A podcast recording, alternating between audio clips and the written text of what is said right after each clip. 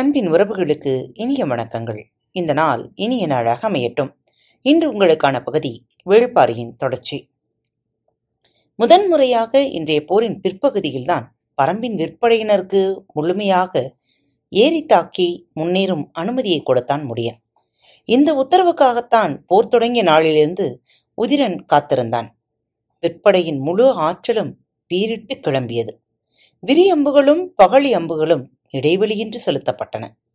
பரம்பு படையை முற்றுகையிட துணிந்தவனுக்கு தாங்கள் யார் என்பதை உணர்த்த ஒவ்வொரு வீரனும் துடித்தான். போர்க்களம் இதுவரை காணாத அளவுக்கு மரணத்தை கண்டது. எதிரிகளின் படையை முழுமையாக சுற்றி வளைத்த கருங்கை வாணன் நிலைமை இப்படி தலைகீழாக மாறும் என எதிர்பார்க்கவில்லை. எதிரிகளால் யானைப்படையை பிளந்து கொண்டு நண்பகலுக்குள் போர்க்களத்துக்கு ஆயுதங்களை கொண்டு வர முடியும் என்பதனை அவனால் நினைத்து கூட பார்க்க முடியவில்லை. பரம்பு படையின் தாக்குதல் எல்லைக்குள் வேந்தர் படையின் முன்கள வீரர்கள் பெரும்பான்மையானோர் சிக்கிக்கொண்டனர். பேரழிவுக்கு பின்னரே நிலைமையை உணர முடிந்தது. ஆனாலும் உடனடியாக படையை பின்வாங்க முடியவில்லை. ஒரே பகுதியில் ஏறி நின்று தாக்கினால் பின்வாங்குதல் எளிது. ஆனால் வேந்தர் படையோ அரை சுற்று வட்டத்தில் பரம்பு படையை சூழ்ந்து நின்றது. இத்தகைய உத்தியில் பின்வாங்குதல் எளிதல்ல. எதிரிப்படையை முற்றுகையிட்டு தாக்கும் முடிவை எந்த தளபதியும் எளிதில் எடுக்க மாட்டான். முற்றுகை என்பது எதிரிப்படையின் மீது முழுமையான அடைப்பை உருவாக்குவது. அந்த உத்தியை வகுத்துவிட்டால் பின்வாங்கல் என்பதற்கு இடமே இல்லை. எனவேதான் பின்வாங்கும் சூழல் ஒருபோதும் உருவாகாது என்ற முழு நம்பிக்கை இருக்கும்போது மட்டுமே முற்றுகை போரை நடத்துவர். கருங்கைவாணன் முழு நம்பிக்கையோடு தான் இந்த உத்தியை முன்னெடுத்தான். எதிரிகளின் கைகளில் ஆயுதங்கள் வந்து சேராமல் இருக்க யானைப்படையையும் கொண்டு போய் அடைத்து நிறுத்தினான். அவன் திட்டமிட்டதைப் போலவே முற்பகலுக்குள் பரம்பு வீரர்களின் கைகளில் இருந்த பெரும்பான்மையான ஆயுதங்கள் தீர்ந்தன. நிலைமை பரம்பு படைக்கான பேரழிவை நோக்கி நகர்ந்தது. ஆனால் தேக்கன் வகுத்த உத்தியால் வேந்தர் படையின் வேகம் குறைந்தது. குழப்பத்தை உருவாக்கி கருங்கை வாணனை திசை திருப்பினான். மூஞ்சிலுக்கு ஆபத்து ஏதுமில்லை என உறுதிப்படுத்திக் கொள்ளும் வரை கருங்கை வாணன் முழு வேகத்தோடு தாக்குதலை முன்னெடுக்கவில்லை. அதற்குள் நிலைமை தலைகீழாக மாறியது. பரம்பின் ஆற்றல் பீரிடத் தொடங்கியது. கடைசி ஐந்து நாளிகையில் பிற்படையினர் நிகழ்த்திய தாக்குதல் இதுவரை நடந்த மொத்த தாக்குதலுக்குள்ளும் நிகரானது. அழிவு, அழிவு, வேந்தர் படையில் பேரழிவு. களத்தில் கருங்கை வாணனின் கையிறு நிலையில் நின்றான். யானைப்படையை அழித்து நண்பகலுக்குள் ஆயுதங்களை எப்படி கொண்டு வந்தனர் என்பதனை அவனால் புரிந்து கொள்ள முடியவில்லை. மனம் மிரட்சியில் இருக்கும் போது ஆற்றலை கை கொள்ள முடியாது. படையினர் மீள வழிகாட்டி முடியவில்லை. நெருக்கடி நிலையில் ஒருவன் சிறந்த முடிவை எடுக்க அவனது போர் அனுபவமே கை கொடுக்கும். ஆனால் கருங்கைவாணன் சந்தித்த எந்த போரும் இந்த போருடன் ஒப்பிடக்கூடியதன்று. அவன் அதிகமான போர்களில் வெற்றி பெற்றுள்ளான். ஒரு சில போர்க்களங்களை விட்டு பின்வாங்கி வெளியேறியுள்ளான். ஆனால் இன்று அவனுக்கு ஏற்பட்ட அனுபவம் முற்றிலும் வேறொன்று. பரம்போடு போரிட தனது படைக்கு எந்த தகுதியும் இல்லையா என்ற கேள்வியை அடிமனதில் உருவாக்கியது அது. அதன் பிறகு அந்த கேள்வியே அவனை ஆக்கிரமித்தது. அதிலிருந்து அவன் மீண்டு வர நெடுநேரமானது. அதற்குள் நிலைமை கைமீறியது. முன்களத்தில் எண்ணற்ற வீரர்கள் பகழி அம்புக்கு பலியாகி மடிந்தனர். கவச வீரர்களின் படைக்கே இந்நிலையானதும் மற்ற வீரர்கள் பரம்பினை நெருங்கவே அஞ்சினர். கைவிடப்பட்ட படை வீரர்கள் மலையென கொன்று குவிக்கப்பட்டனர். தட்டியங்காடெங்கும் குருதி பெருகிய ஓடியது. எல்லாவற்றையும் பரன் மீதிருந்து பார்த்து கொண்டு நின்றார் திசைவேளர். நேற்றிரவுதான் அவர் கபிலரிடம் சொன்னார், இனி மரணமே இந்நிலத்தை ஆட்சி செய்யும். அந்த காட்சியை தான் அவர் இப்போது பார்த்து கொண்டிருந்தார். உடல் முழுவதும் செயலிழந்தது போல் இருந்தது. கண்விழி உயிரற்று அசைந்து கொண்டிருந்தது. ஆனாலும் நாழிகை கோளினை பார்த்தபடி தன் கைகளை மெல்ல உயர்த்தினார். முரசின் ஓசை எங்கும் எதிரொலித்தது. தட்டியங்காட்டின் நான்காம் நாள் போர் முடிவுக்கு வந்தது. மலையடிவாரம் எங்கும் விரட்டப்பட்ட யானைகள் சிதறி திரிந்தன. நண்பகலுக்கு பிறகு யானைப்படை முற்றிலும் கட்டுப்பாடை இழந்தது. தளபதி உச்சங்காரிக்கு என்ன நடந்தது என்பதே புரியவில்லை. திடீரென யானைகள் மிரளத் தொடங்கின. நடுப்பகுதி யானைகள் பாகன்களின் கட்டுப்பாடை மீறி மிரண்டு திமிரின. பயம் கொள்ளும் யானையின் பிளிரல் தனித்துவமாக தெரியக்கூடியது. ஒன்றுக்கும் மேற்பட்ட யானைகள் அதே போல பிளிரியவுடன் படையின் தன்மை உருமாறியது. பெரும் எண்ணிக்கையில் காட்டெருமைகள் மொத்தமாக உள்ளே நுழைந்த போது படை தனது கட்டுப்பாட்டை இழந்தது. மேலே இருந்த வீரர்கள் தூக்கி வீசப்பட்டன. நாலா பக்கம் யானைகள் சிதறி ஓடின. காட்டுக்குள் ஓடத் தொடங்கிய யானையின் மீது பாகனோ வீரனோ உட்கார முடியாது. எல்லோரும் உயிர் பிழைத்தால் போதும் என்ற நிலையை அடைந்தனர். காரமலையின் கீழ்ப்பகுதி முழுக்க வேந்தர் படையின் யானைகளும் வீரர்களும் தவித்து அலைந்தனர். எதிரி நாட்டுக்குள் பொருட நுழைந்தவர்கள் பிடிபட்டவர்களை முழுமையாக அழித்தொழிப்பதே மரபு. ஆனால் பரம்பின் தரப்பில் சொல்லப்பட்டுவிட்டது, உயிர் பிழைக்க ஓடும் பாகனையோ வீரர்களையோ கொல்ல வேண்டாம் என்று. போரிடுபவர்களை மட்டுமே எதிர்கொள்வோம், அஞ்சி ஓடுபவர்களை அழிப்பது வீரமாகாது. நடுப்பகலிலிருந்து வேந்தர்களின் வீரர்கள் நாலா பக்கமும் ஓடிக்கொண்டிருந்தனர். மாலையில் போர் முடிவுற்றதன் அடையாளமாக முரசின் ஓசை பரண்மேலிருந்து வெளிப்பட்டது. இன்றைய போர் வேந்தர்களுக்கானதாக இருக்கும் என்ற நம்பிக்கையில் தொடங்கி பரம்புக்கானதாக முடிவுற்றது. பரம்பு வீரர்கள் பெரும் மகிழ்வோடு போர்க்களத்திலிருந்து திரும்பிக் கொண்டிருந்தனர். கபிலர் இரளிமேட்டில் பட்டாப்பிரையில் அமர்ந்திருந்தார். வழக்கமாக போர் முடிவரும் போது நாகக்கரட்டின் மீதிருந்து நிலைமையை பார்ப்பது வழக்கம். ஆனால் இன்று இரளிமேட்டிலேயே இருந்துவிட்டார். சிதறுண்ட யானைகள் எங்கும் அலைவது ஒரு காரணம். இன்னொரு காரணம் நேற்று திசைவேளர் கூறிய சொற்கள். போர்க்களத்தின் பேரழிவை கண்கொண்டு பார்க்க முடியாத நிலையில் இங்கேயே இருப்போம், எல்லோரும் வந்து சேரட்டும் என்று அமர்ந்திருந்தனர். பொழுது மறையத் தொடங்கியது. வீரர்களின் ஓசை மலையெங்கும் கேட்டுக்கொண்டிருந்தது. கபிலரின் மனக்கண்ணில் அணங்கினே நிலை கொண்டிருந்தான். எவ்வியூரின் வடதிசையில் ஏதோ ஒரு காட்டுக்குள் நுழைந்தவன் இத்தனை காட்டெருமைகளோடு எப்படி இங்கு வந்து சேர்ந்தான்? மனிதன் பேர ஆற்றலை எப்படி புரிந்து கொள்வது? மீண்டும் அவன் காரமலையில் ஏறிவிட்டதாக சொல்கிறார்கள், அவனை கண்டு பேச வேண்டும் என தோன்றிற்று. ஆனால் அதற்கான வாய்ப்பு கிடைக்குமா என தெரியவில்லை. எண்ணங்கள் ஓடிக்கொண்டிருக்கையில் கபிலரின் முன்னால் வந்து வணங்கி நின்றான் ஒருவன். எண்ணங்களிலிருந்து விடுபட்டு அவனை பார்த்தார் கபிலர். முதலில் வேந்தர் படையைச் சேர்ந்தவன் என தோன்றியது. ஆனால் போர் வீரனுடைய அடையாளங்கள் எவையும் அவனிடம் இல்லை. யாராக இருக்கும் என்ற சிந்தனையிலேயே வணங்கி அவனுக்கு வாழ்த்து சொன்னார். மறுகணமே அவன் தனது கையிலிருந்த சுருட்டப்பட்ட துணி ஓலை ஒன்றை கொடுத்தான். தான் யார் என்று சொல்லாமலேயே ஏன் இதை கொடுக்கிறான் என்று நினைத்தபடி வாங்கி அதை விரித்து பார்த்தார். பார்த்த கணத்தில் பேரதிர்ச்சிக்குள்ளானார் கபிலர். சிறிது நேரத்தில் அவரின் கண்களில் நீர் பெருகியது. என் தலை மாணவி பொற்சுவை என்று உதடுகள் துடித்தபடியே உச்சரித்தன. என் பெயர் காராளி என்று வந்தவன் தன்னை அறிமுகம் செய்து கொண்டான். தான் வெங்கல் நாட்டைச் சேர்ந்தவன் என்றும் போரில் ஈடுபடாத ஆறு ஊர்களில் ஒன்றைச் சேர்ந்தவன் என்றும் தன்னை பற்றி கூறினான். அவன் வரைந்த ஓவியம்தான் அது. அவளே திரைச்சீலைக்கு பின்னால் நின்று பார்ப்பது போல் இருந்தது. ஓவியத்தை விட்டு கபிலரின் பார்வை நகரவில்லை. உள்ளுக்குள் எண்ணங்கள் பீரிட்டு கொண்டிருந்தன. காராளியின் சொற்களை மனம் பெரிதாக கவனம் கொள்ளவில்லை. சற்றே அவசரத்தோடு காராளி தொடங்கினான். இளவரசி உங்களை காண வேண்டும் என்று காத்திருக்கிறார். அதற்கு உங்களின் அனுமதி வேண்டி வந்தேன். காராளியின் சொல் கேட்டு திடுக்கிட்டார் கபிலர். இந்த போர் சூழலில் அவர் ஏன் என்னை காண வேண்டும்? காராளியிடம் பதிலில்லை. சற்று நேரம் கழித்து போர் முடிவுற்றவுடன் காணலாம் என்று சொல். இல்லை ஐயா, அவர் உங்களை காண விரும்புவதை போர் குறித்து பேசத்தானாம். போர் தொடங்கும் முன்பே உங்களிடம் அழைத்து போகச் சொன்னார். நானும் கடந்த ஐந்து நாட்களாக பெரும் முயற்சி செய்து வருகிறேன். அதற்கான வாய்ப்பே கிட்டவில்லை. இன்று நடுப்பகலுக்கு பிறகுதான் வாய்ப்பு கிட்டியது. எப்படி என்று கேட்பதைப் போல இருந்தது கபிலரின் பார்வை. நடுப்பகலுக்கு பிறகு வேந்தர்களின் யானைப்படை சிதறி ஓடியது.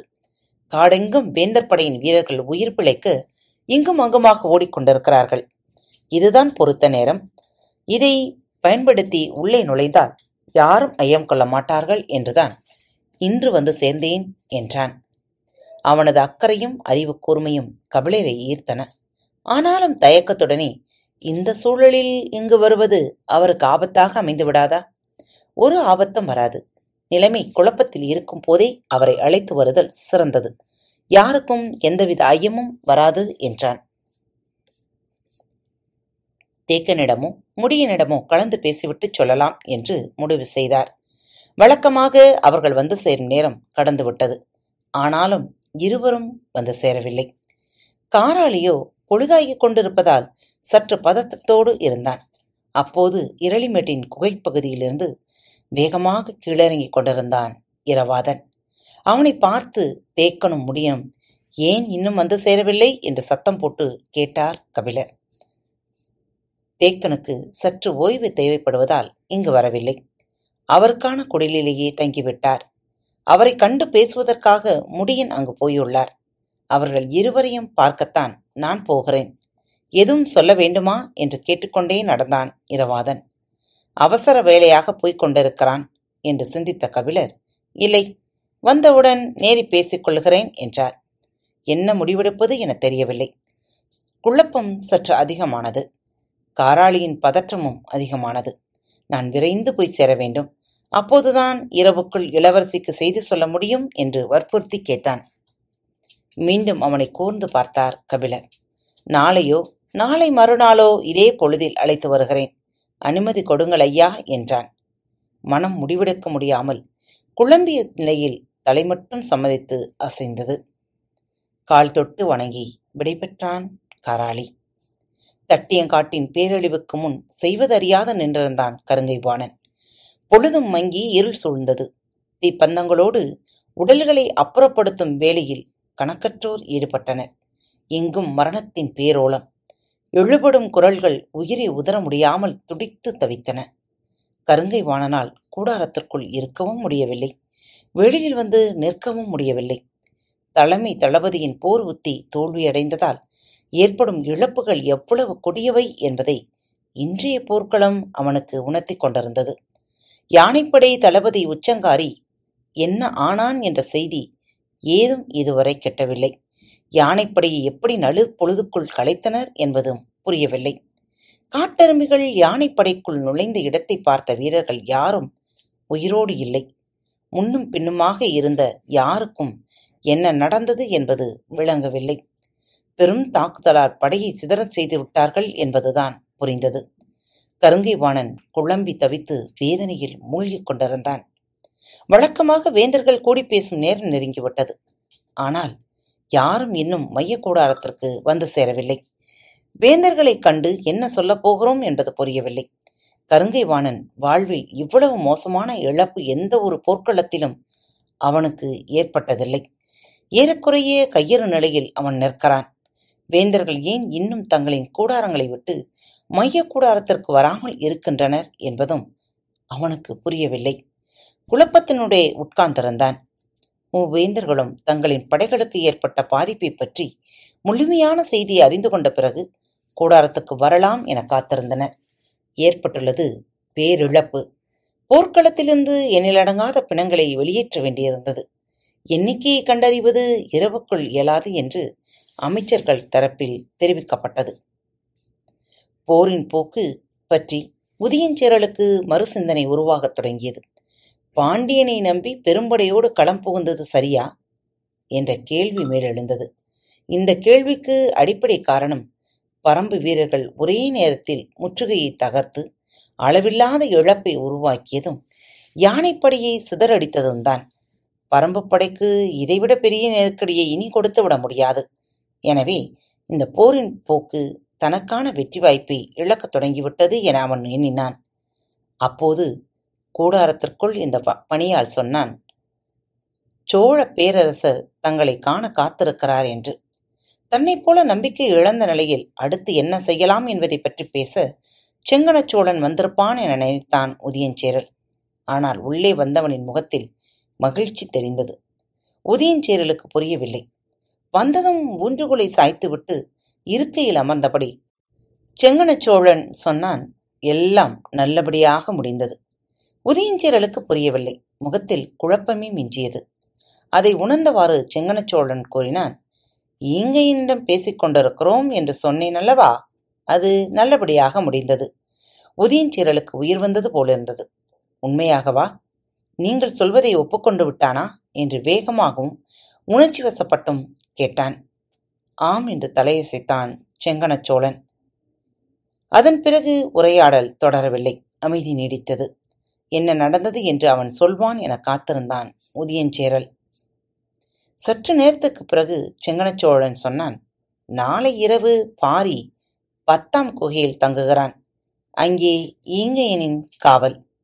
உதயஞ்சேரலுக்கு புரிய வேண்டியது புரிந்தது. எழுந்து போய் அவனை கட்டி அணைத்து கொண்டான். மைய கூடாரத்தில் வேந்தர்கள் கூடினர். கருங்கை வாணனோடு சேர்ந்து மயிர்கிழாரையும் அழைத்திருந்தனர். இருவரும் வந்து வேந்தர்களுக்கு முன் நின்றனர். அவர்களுக்கு சற்று பின்னால் தளபதிகளான உருமன்கொடி, துடும்பன், வெறுகாலன், மாகாணங் ஆகிய நால்வரும் நின்றிருந்தனர். இரளிமேட்டின் குகையிலிருந்துதான் ஆயுதங்கள் தட்டியங்காட்டுக்கு வந்து சேர்கின்றன. இரளிமேட்டுக்கும் நாகரக்கரட்டுக்கும் நடுவில் இருக்கும் பள்ளத்தாக்கு மிக குறுகியது. யானைப்படையை கொண்டு போய் அடைத்து நிறுத்தி விடலாம். எதிரிகள் தங்களின் யானைப்படை மூலம் தாக்குதல் தொடுத்தாலும் பகற்பொழுதுக்குள் ஆயுதங்களை குகைகளிலிருந்து போர்க்களத்துக்கு எடுத்து வந்துவிட்ட முடியாது. ஏனென்றால் பள்ளத்தாக்கு முழுவதும் இருதரப்பு யானைகளுமே ஆவேசம் கொண்டிருக்கும் என்று ஆலோசனையை சொன்னது மயிர்கிழார்தான். எனவே இன்று விளக்கம் சொல்ல வேண்டிய முதல் இடத்தில் அவரும் இருந்தார். கருங்கை வாணனால் வேந்தர்கள் யாருடைய முகத்தையும் நிமிர்ந்து பார்க்க முடியவில்லை. மயிர்கிழாரின் முகம் மிகுந்த கலக்கத்தில்தான் இருந்தது. ஆனால் நிமிர்ந்தே இருந்தார். ஏன் இவ்வாறு நடந்தது? சோழவேளனின் கேள்வி யாரை நோக்கி என தெரியாததால் இருவரும் சற்று அமைதியாக நின்றனர். கருங்கை வாணனால் உடனடியாக பதில் சொல்லிவிட முடியாது என்பதால் மயிர்கிழார் பேசத் தொடங்கினார். இவ்வாறு நடக்காது என்பதை நம்மில் யாரும் ஏன் முன்னாலே சிந்திக்க முடியவில்லை? சோழவேளன் கேட்ட கேள்வியை அவையில் இருக்கும் எல்லோரையும் நோக்கிய கேள்வியாக திருப்பினார் மயிர்கிழார். முற்றுகை திட்டத்தை கருங்கை வாணன் முன்வைத்தான். ஆனால் இப்படி தலைகீழாக மாறும் வாய்ப்பிருக்கிறது என யாரும் சிந்திக்கவில்லை. அதனால்தான் மயிர்கிழாரின் கேள்விக்கு யாரும் மறுமொழி சொல்லவில்லை. சிறிது நேரத்துக்கு பிறகு சோழவேளன் கேட்டார், நீ என்ன சொல்ல நினைக்கிறாய்? நடந்த உண்மையை தெரிந்து கொண்டால் நம் வீரர்கள் போரிடும் முடிவையே கைவிட்டு விடுவார்களோ என அஞ்சுகிறேன். அதிர்ந்தது அவை. அப்படி என்ன நடந்தது என கேட்டார் சோழவேளன். அவர்கள் காட்டெருமை படையை நமது படையின் மீது ஏவியுள்ளனர். அதனால்தான் நம் யானைகள் போரிடாமலே சிதறி ஓடிக்கொண்டிருக்கின்றன. காட்டெருமை படையா?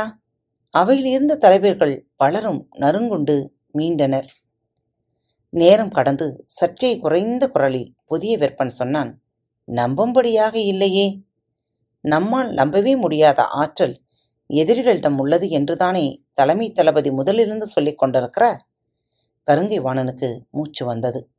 தான் தொடர்ச்சியாக சொல்லி வந்ததை இன்னொருவர் வலியுறுத்தி பேசுவது, அதுவும் இப்படி ஒரு நெருக்கடியான நேரத்தில் பேசுவது சற்று ஆறுதலை தந்தது. நீங்கள் என்ன சொல்ல வருகிறீர்கள் என கேட்டான் உதயஞ்சேரல். இப்போரை இப்படி நடத்தினால் வெல்ல முடியாது. ஏன்? ஏனென்றால் இப்போர் பாரிக்கு எதிராக நடைபெறுகிறது. பாரிக்கு எதிராகத்தான் நடைபெறுகிறது. அது யாரும் மறுக்கவில்லையே. மறுக்கவில்லை. ஆனாலும் உங்களுக்கு அது புரியவில்லை. வேந்தர்களின் முன்னால் மயிர்கிழாரின் பேச்சு மிக துணிச்சலாக இருந்தது. ஏற்பட்டுள்ள பேரிழப்பு இதுபோன்ற பேச்சுக்கான இடத்தை இயல்பாக உருவாக்கியது. என்ன புரியவில்லை என நினைக்கிறாய் என்று கேட்டார் சோழவேளன். நேற்று எதிரிகள் காற்றைக் கொண்டு அம்பெய்தி பெரும் பாதிப்பை உருவாக்கினர். அது எப்படி என்றும் இன்னும் புரியவில்லை. இன்றோ காட்டெருமை படையை கொண்டு தாக்கியுள்ளனர். இதுவும் எப்படி என்று புரியவில்லை. நாளை அவர்கள் நடத்தப் போகும் தாக்குதலும் புரியப் போவதில்லை. நீ என்னதான் சொல்ல வருகிறாய் என்பதை தெளிவாகச் சொல்லேன். நான் முதல் நாளிலிருந்து தெளிவாகத்தான் சொல்லி வருகிறேன். ஆனால் இந்த அவை எனது சொல்லை ஏற்க மறுக்கிறதே என்று குற்றம் சாட்டினார் மயிர்கிழார். பாண்டிய பேரரசுக்கு உட்பட்ட ஒரு குறுநில மன்னன் பேரரசரும் பிற வேந்தர்களும் இருக்கும் அவையில் இவ்வளவு துணிந்து பேசுவது வியப்பை தந்தது. ஆனாலும் அவரிடம்தான் பாரியை பற்றியும் பரம்பை பற்றியும் அறிந்து கொள்ள வேண்டிய செய்திகள் இருக்கின்றன என்பதனால் மற்ற இரு வேந்தர்களும் சற்றே ஆர்வத்துடன் கேட்டனர். மயூர் கிழாரின் பேச்சால் கடும் சினம் கொண்டான் புதிய விற்பன். சற்றே உரத்த குரலில் சொன்னான், புதிய தாக்குதல் திட்டத்தை நீ வைத்திருந்தால் அதை நேரடியாகச் சொல், சுற்றி வளைத்து பேசாதே. இளவரசர் என்னை மன்னிக்க வேண்டும். நான்கு நாள் போரையும் முழுமையாக கவனித்ததால் சொல்கிறேன். தலைமை தளபதி உள்ளிட்ட நம் தளபதிகள் யாருக்கும் இந்த போரை எப்படி நடத்துவது என்றே தெரியவில்லை. அவை அதிர்ந்தது. கருங்கைவாணன் அதனினும் அதிர்ந்தான். இப்போதுதான் தனக்கு ஆறுதலாக அவனது பேச்சு இருக்கிறது என்று நினைத்தான். ஆனால் அடுத்த கணமே அவனை தகுதியற்றவனாக்கினான். கருங்கைவாணன் வகுத்த திட்டத்தில் நீ கண்ட குறை என்ன? சோழவேளனின் கேள்விக்கு மயூர் கிழார் சொன்னார், ஒவ்வொரு நாளும் எதிரியின் படையை வெல்வதற்கான உத்தியையே அவர் உருவாக்கினார். அது முற்றிலும் தவறு. என்ன உளறுகிறாய்? எதிரியின் படையை வெல்வதற்கு தானே போர் நடக்கிறது. அதை செய்வதற்கு உத்தியை உருவாக்குவதில் தவறென்ன இருக்க முடியும்? எதிரிப்படையை வெல்வது நமது இறுதி இலக்கு. ஆனால் ஒவ்வொரு நாள் போரிலும் இறுதி இலக்குக்கான உத்தியையே உருவாக்கக்கூடாது. அவையின் ஆழ்ந்த கவனிப்பு மயிர்கிழாரின் சொல்லின் மேல் குவியத் தொடங்கியது. மயிர்கிழார் தொடர்ந்து சொன்னார், இந்த போர் பாரிக்கு எதிரானது. ஆனால் இன்று வரை அவன் போர்க்களத்துக்கே வரவில்லை. அவன் எங்கே இருக்கிறான் என்றே தெரியாது. பிறகு எப்படி இந்த போர்க்களத்தை நம்மால் வெற்றி கொள்ள முடியும்? அவையின் அமைதி மேலும் அடர்த்தி கொண்டது. அவன் மிக உயரமான இடத்திலிருந்து இந்த போரை வழிநடத்துகிறான். நமது படையின் ஒவ்வொரு நகர்வையும் அவனால் தெளிவாக பார்க்க முடிகிறது. அடுத்த நகர்வை அவனால் உணர முடிகிறது. நாம் செய்வதையும் செய்ய போவதையும் அவன் எளிதில் கணிக்கிறான். நாம் அவனது கால்களுக்கு அடியிலிருந்து சண்டை போட்டு கொண்டிருக்கிறோம். அவனோ தமது தலைக்கு மேல் மேலே இருந்து தாக்குதலை வழிநடத்துகிறான். காற்றையும் காட்டெருமையும் பயன்படுத்தி பொருட்டு கொண்டிருக்கும் அவர்களின் தளபதிகள் எடுத்த முடிவுகள் அல்ல. இன்னும் சொல்லப்போனால் இப்படிப்பட்ட முடிவுகள் எடுக்கப்படக்கூடும் என்பது கூட அவர்களுக்கு தெரிந்திருக்க வாய்ப்பில்லை. பாரி மலையின் மாமனிதன். உருளும் கற்களையும் வீசும் காற்றையும் பயன்படுத்த தெரிந்த பேரறிவாளன். அவனோடு போரிட்டு கொண்டிருக்கும் நம் தளபதிகளோ வாளையும் வேலையும் நம்பி போரிட்டு கொண்டிருக்கிறார்கள். அவை அதிர்ச்சிக்கு மேல் அதிர்ச்சி கண்டு உரைநிலை அடைய தொடங்கியது. குலசேகர பாண்டியன் எதுவும் சொல்லாமல் மயூர் கிழாரையே கூர்ந்து பார்த்து கொண்டிருந்தான். மற்றவர்களோ ஒருவர் முகத்தை இன்னொருவர் பார்த்து கொள்ள முடியாத நிலையில் அமைதி கொண்டிருந்தனர். மயூர் கிழாரோ வேகம் குறையாமல் தொடர்ந்தார். இரண்டாம் நாள் போரிலே தேக்கனை வெட்டி எறியும் வாய்ப்பு கிட்டியது. அதை தலைமை தளபதி தவறவிட்டார். அன்று அது நடந்திருந்தால் போரின் போக்கே மாறியிருக்கும். அதனால்தான் நான் முதலிலேயே சொன்னேன், நமது உத்தி தேக்கனுக்கும் முடியனுக்குமானதாக இருந்திருக்க வேண்டும். ஆனால் அது தளபதிகளுக்கு புரியவில்லையே. வேட்டூர் பழையனை விரட்டி கொண்டு காட்டுக்குள் போகாதீர்கள் என்று கத்தினேன். அதை பொருட்டாகவே அவர்கள் நினைக்கவில்லை. இப்படித்தான் இந்த போர்க்களத்தில் ஒவ்வொரு நாளும் நடக்கிறது. கருங்கை வாணனையும் மற்ற தளபதிகளையும் நேரடியாக தாக்கி குற்றம் சாட்டின மயூர் கிழாரின் சொற்கள். ஆனால் அவற்றில் எதையும் அவர்களால் மறுக்க முடியாது. நேற்று இதே அவையில் சோழவேளன் பேசியது சினம் கொண்டு மறுத்துரைத்தான் கருங்கை வாணன். ஆனால் இன்று அதன் தலைகீழ் நிலை நடந்து கொண்டிருந்தது. வேந்தர்களுக்கு முன்னால் தளபதிகளின் தவறுகளையும் செயலின்மையையும் வெளிப்படையாக எடுத்து கூறினார் மயூர் கிழார். நான் இந்த கணத்தில் என் மகன் இளமாறன் உயிரோடு இல்லையே என வேதனைப்படுகிறேன். தட்டியங்காட்டையும் நாகக்கரட்டையும் இரளிமேட்டையும் அவனளவுக்கு அறிந்தவர்கள் யாரும் இருக்க மாட்டார்கள். இவ்வளவு பெரும் படையோடு மூவேந்தர்களும் அணிவு அணிவகுத்து நிற்கும் இந்த போர்க்களத்தில் அவன் நின்றிருப்பானேயானால் பரம்பின் கதறலை இந்நேரம் நாம் கேட்டுக்கொண்டிருப்போம். இப்போதோ நமது கர கதறலை அவர்கள் கேட்டுக்கொண்டிருக்கிறார்கள். இவன் கூறுவதை எதிர்கொள்வதற்கான சொல்லே யாருக்கும் சிக்கவில்லை. பாரி ஏற்படுத்திய பேரழிவை தனக்கான முழு வாய்ப்பாக பயன்படுத்திக் கொள்கிறான். அதே நேரம் தனது விசுவாசத்தை வலிமையாக நிலைநிறுத்துகிறான். இவன் நோக்கம்தான் என்ன என்பது கருங்கைவாணனுக்கு பிடிபடவில்லை. சரி, இப்போது என்ன செய்ய வேண்டும் என நினைக்கிறாய்? கேள்வி சோழவேளனிடமிருந்து வந்தது. பாரியை உடனடியாக போர்க்களத்திற்கு வரவழைக்க வேண்டும். நீண்ட நேர அமைதியை உடைத்து வெளிவந்தது புதிய விற்பனின் குரல். நாளைய போர்க்களத்தில் தேக்கனையோ முடியனையோ வெட்டிச்சாய்க்கும் உறுதியை தலைமை தளபதி இந்த அவைக்கு தர வேண்டும். உண்மையில் தன்னை சுற்றி என்ன நடக்கிறது என்பதை கருங்கை வாணனால் புரிந்து கொள்ள முடியவில்லை. இளவரசர் சொல்லை இந்த அவையில் ஏற்பதன் மூலம் தன்னை நிலைநிறுத்திக் கொள்வது சரியான ஒன்றாக இருக்குமா என தெரிந்து கொண்டிருக்கும் போதே மயிர்கொளாரின் குரல் கேட்டது. இனி அந்த உத்தியின் மூலம் பலன் கிடைக்காது. அதற்குரிய காலம் கடந்துவிட்டது. ஏன் அப்படி சொல்லுகிறாய்? தேக்கனையோ முடியனையோ ஒரே நாள் போரில் வீழ்த்துவிட முடியாது. வேந்தர் படை முழு ஆற்றலோடு இருக்கும்போது அது நடந்திருக்கலாம். இன்றுள்ள நிலையில் அதை செய்ய முடியும் என நான் நம்பவில்லை. ஒருவேளை கருங்கைவாணன் தேக்கனின் தலையை வெட்டினால் கூட அவன் கரப்பான் பூச்சியைப் போல அதன் பிறகும் பத்து நாள் உயிர் வாழ்வான். பரம்பு மருத்துவர்களால் எதையும் செய்ய முடியும். வேறு என்ன செய்ய வேண்டும் என நினைக்கிறாய்? சட்டென மறுமொழி சொல்லிவிடவில்லை. கேள்வி எழுப்பிய உதியஞ்சீரலை மட்டுமல்ல எல்லோரையும் நோக்கி பார்வையை செலுத்தியபடி சொன்னார்.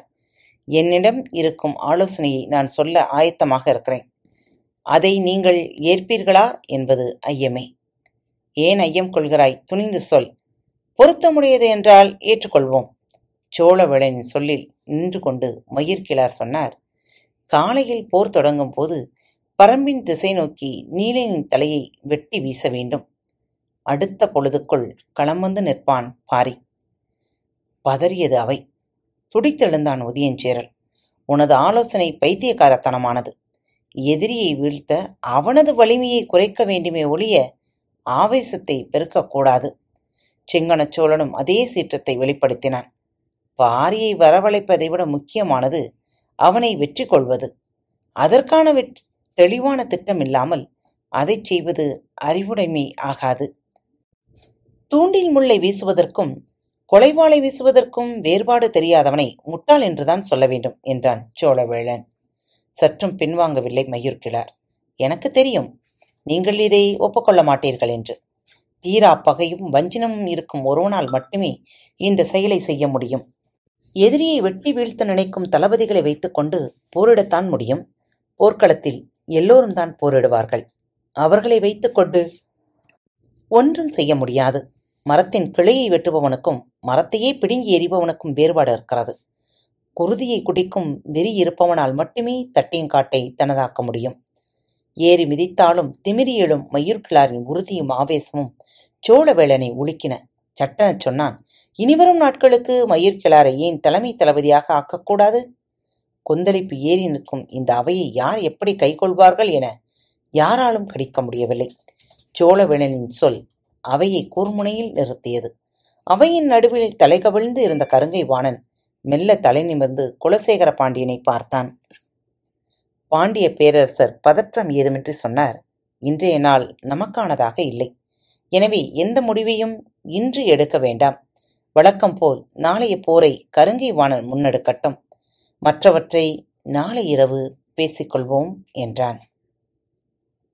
காத்துக்கொண்டிருங்கள். பரம்பின் குரல் மீண்டும் ஒலிக்கும். மீண்டும் மற்றொரு தலைப்பில் உங்கள் அனைவரையும் சந்திக்கும் வரை உங்களிடமிருந்து விடைபெற்றுக் கொள்வது உங்கள் அன்பு தோழி லீமா. அன்பின் நேயர்கள் அனைவருக்கும் இனிய வணக்கங்கள். பாரத் தமிழ் வலையொலி பக்கத்தை சப்ஸ்கிரைப் செய்யாதவர்கள் சப்ஸ்கிரைப் செய்து கொள்ளுங்கள். இந்த பகுதியை கேட்டு முடித்தவுடன் உங்களது கருத்துக்களை பதிவிட மறவாதீர்கள். உங்களுக்கான இமெயில் முகவரி கீழே உள்ள டிஸ்கிரிப்ஷன் பாக்ஸில் கொடுக்கப்பட்டுள்ளது. நன்றி.